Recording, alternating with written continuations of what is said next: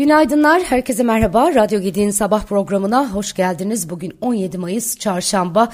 Günün öne çıkan haber başlıklarına bakacağız birlikte. E, Mayıs'taki Cumhurbaşkanlığı seçimi öncesi e, taraflar yeni oyun stratejilerini kuruyorlar. AK Parti deprem bölgesinde yoğunlaşırken CHP'de ikinci tura yönelik yeniden yapılanma dikkat çekiyor. Evet Kredi Derecelendirme Kuruluşu Fitch e, piyasalar için e, ikinci tur belirsizliği uzattı diye konuşmuş. Seçim sonrası e, geride bırakılan ikinci 24 saatte o, e, milletvekili oy pusulalarından gelen usulsüzlük iddiaları vardı. E, dün kamuoyunu epeyce bir e, meşgul etti. E, e, özellikle hafta başında e, e CHP tüm sandık sonuç tutanaklarının sisteme, e, sisteme girildiğini, YSK verileriyle uyuşmayan yerler için itiraz edildiğini açıkladı. Ankara, İzmir ve Şanlıurfa'da oyların eksik görüldüğü yerler paylaşılırken kaç sandığa itiraz edildiğine dair bilgi verilmedi. Millet İttifakı Cumhurbaşkanı Yardımcısı adayı Mansur Yavaş süreci çok yakından takip etmeye devam edeceğiz. Lütfen endişe etmeyin diye konuşmuş. Yük, e, e, ve sandıklarda usulsüzlükler e, tespit edildiğini yine YSP söylüyor ve binden fazla sandığa itiraz ettiklerini duyurmuş. Şırnak, Hakkari, Şanlıurfa, Batman, Mardin ve Diyarbakır'daki sandıkları paylaşan parti oyların ağırlıklı olarak MHP'ye yazıldığı bilgisini vermiş. E, YSP'nin YSK temsilcisi e, itirazların neredeyse tamamının karara bağlandığını ve düzeltildiğini açıklamış. Henüz herhangi bir kentte milletvekili dağılımına etki edecek kadar bir sonuca ulaşabilmiş değiliz diye konuşmuş. Millet İttifakı Cumhurbaşkanı adayı ve CHP Genel Başkanı Kemal Kılıçdaroğlu 28 Mayıs'taki seçime 12 gün kala Mehmet Ali Yüksel'i siyasi işler ve seçim propagandasından sorumlu baş danışman olarak atadı. 2001 yılında CHP Kağıthane Gençlik Kolu Başkanı olarak görev alan Mehmet Ali Yüksel 2015-2019 yılları arasında e, CHP Kağıthane ilçe başkanı görevinde e, bulunmuş ve e, İstanbul 2. Bölge Milletvekili adayı gösterilmişti.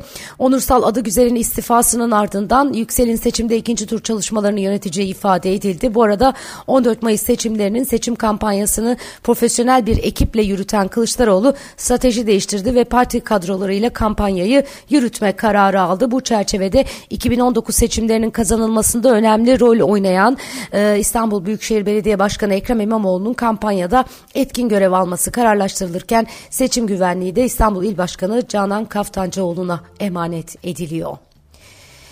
Cumhurbaşkanı Recep Tayyip Erdoğan ise dün canlı yayında 28. dönem milletvekili ikinci tura kalan Cumhurbaşkanlığı seçimleri ve gündeme ilişkin soruları yanıtladı.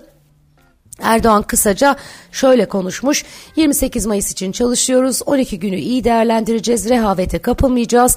Miting düşünmüyorum. Deprem bölgesinde miting benzeri toplantılar e, yapabiliriz. 28 Mayıs çok çok farklı olacak. 29 Mayıs'ta çok farklı uyanacağız diye düşünüyorum. Çok oy alacağımıza inanıyorum. Erken seçime gitme durumu yok. Cumhur İttifakı 322 e, milletvekiliyle parlamentoda olduğu sürece böyle bir adım olmaz diye konuşmuş.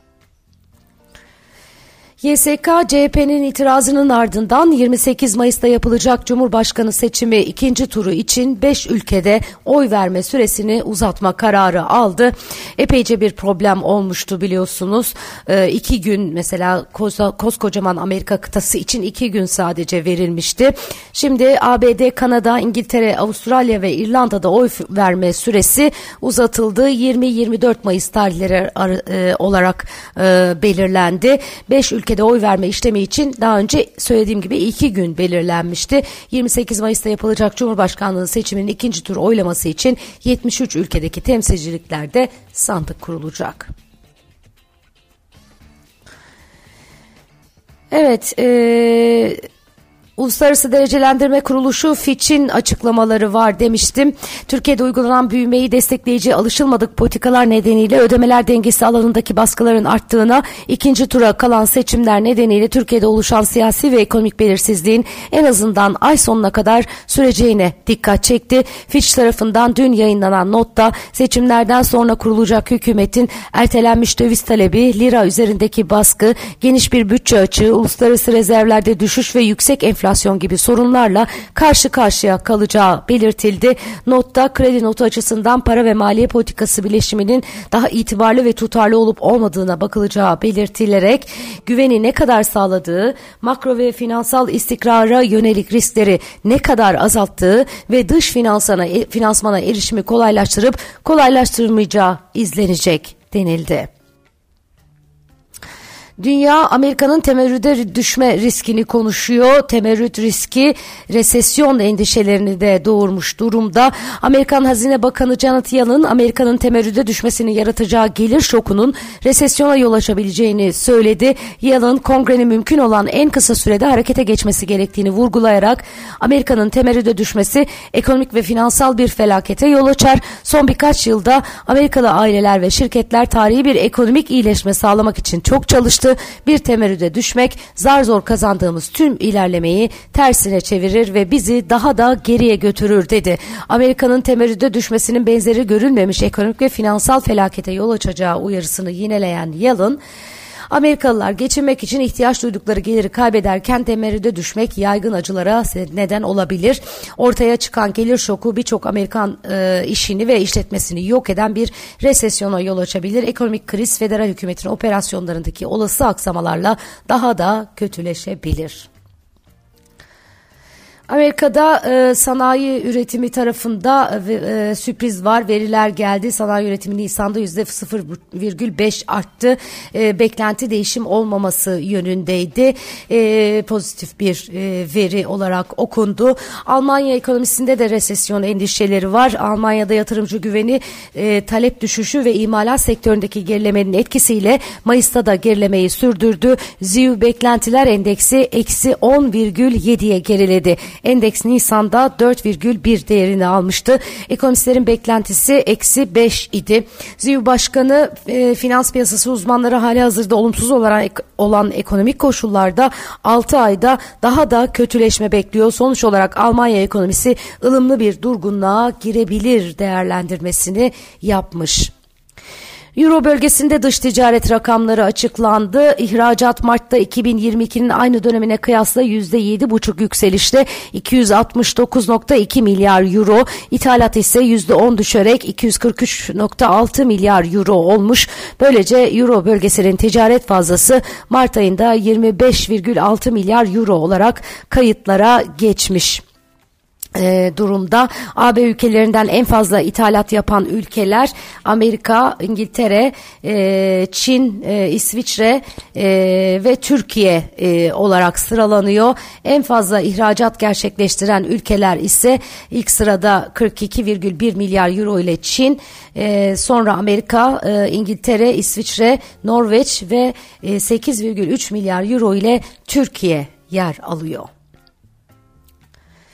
Hindistan'la Avrupa Birliği arasında Rus petrolü anlaşmazlığı var. Bugün bu konu manşetlere taşınmış Hindistan Dışişleri Bakanı Rusya ham petrolünün Hindistan'da rafine edilmesinin ardından Rus malı muamelesi göremeyeceğini ve bunun AB yaptırımlarına tabi tutulamayacağını söylemiş. Bir gazetecinin AB Dış İlişkiler ve Güvenlik Politikası Yüksek Temsilcisi Joseph Borrell'ın toplantısı öncesi yap, e, öncesinde yaptığı AB'nin Rus petrolünü kullanarak Hindistan'dan gelen rafine petrol ürünlerine yaptırım uygulaması gerektiği açıklamaları hakkındaki görüşlerini sorması üzerine konuşmuş Hindistan Dışişleri Bakanı.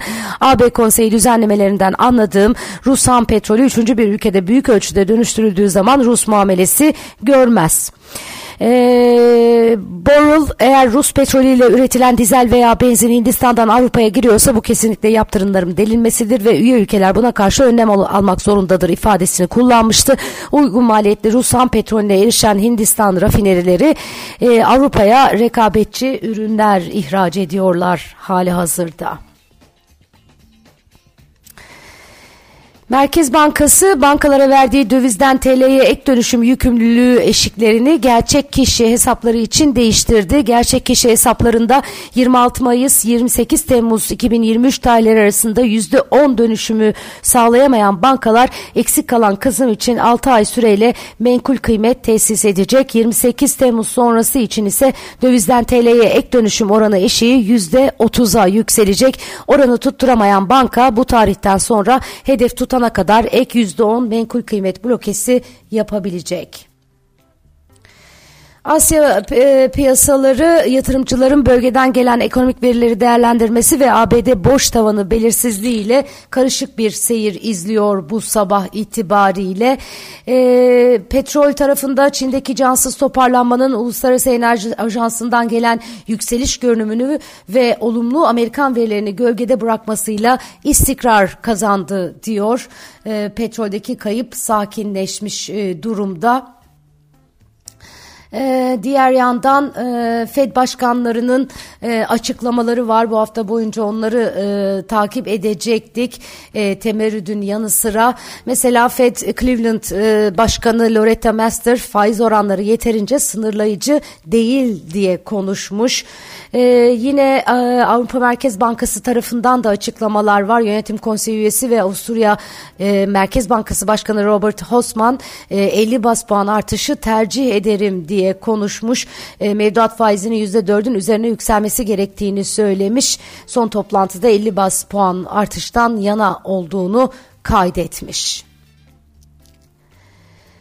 Fatih Altaylı Habertürk gazetesinden ayrılmış. Ee, bugün son yazısını kaleme almış. Benim özgürlüğüm patronum için sıkıntı verici olmamalı minvalinde ee, konuşmuş. Uzun yıllardır devam eden gazetecilik hayatına ilişkin açıklamalarda bulunmuş yazısında bir veda yazısı kaleme almış. Bundan sonra tam olarak ne yapacağını bilmediğini söylemiş ama bir süre sonra yazılarına fatihaltaylı.com adresinden devam edecek edeceğini de söylemiş. Ve son not meteorolojiden uyarı var. Marmara, Ege, Batı Karadeniz'in iç kesimleri, İç Anadolu'nun batı ve orta kesimleri bugün gök gürültülü sağanak yağışlı olacak. Dün akşam saatlerinde de İstanbul'da yağmur vardı. Gök gürültülü yağmur. Ee, Marmara'nın güney ve batısı, İç Ege, İç Anadolu'nun kuzey batısı ile Bolu ve Karabük çevrelerinde kuvvetli olması bekleniyor yağmurun. Evet bugünün notları böyle. Güzel bir gün diliyorum herkese. Yarın sabah yine aynı saatte görüşmek üzere. Hoşçakalın.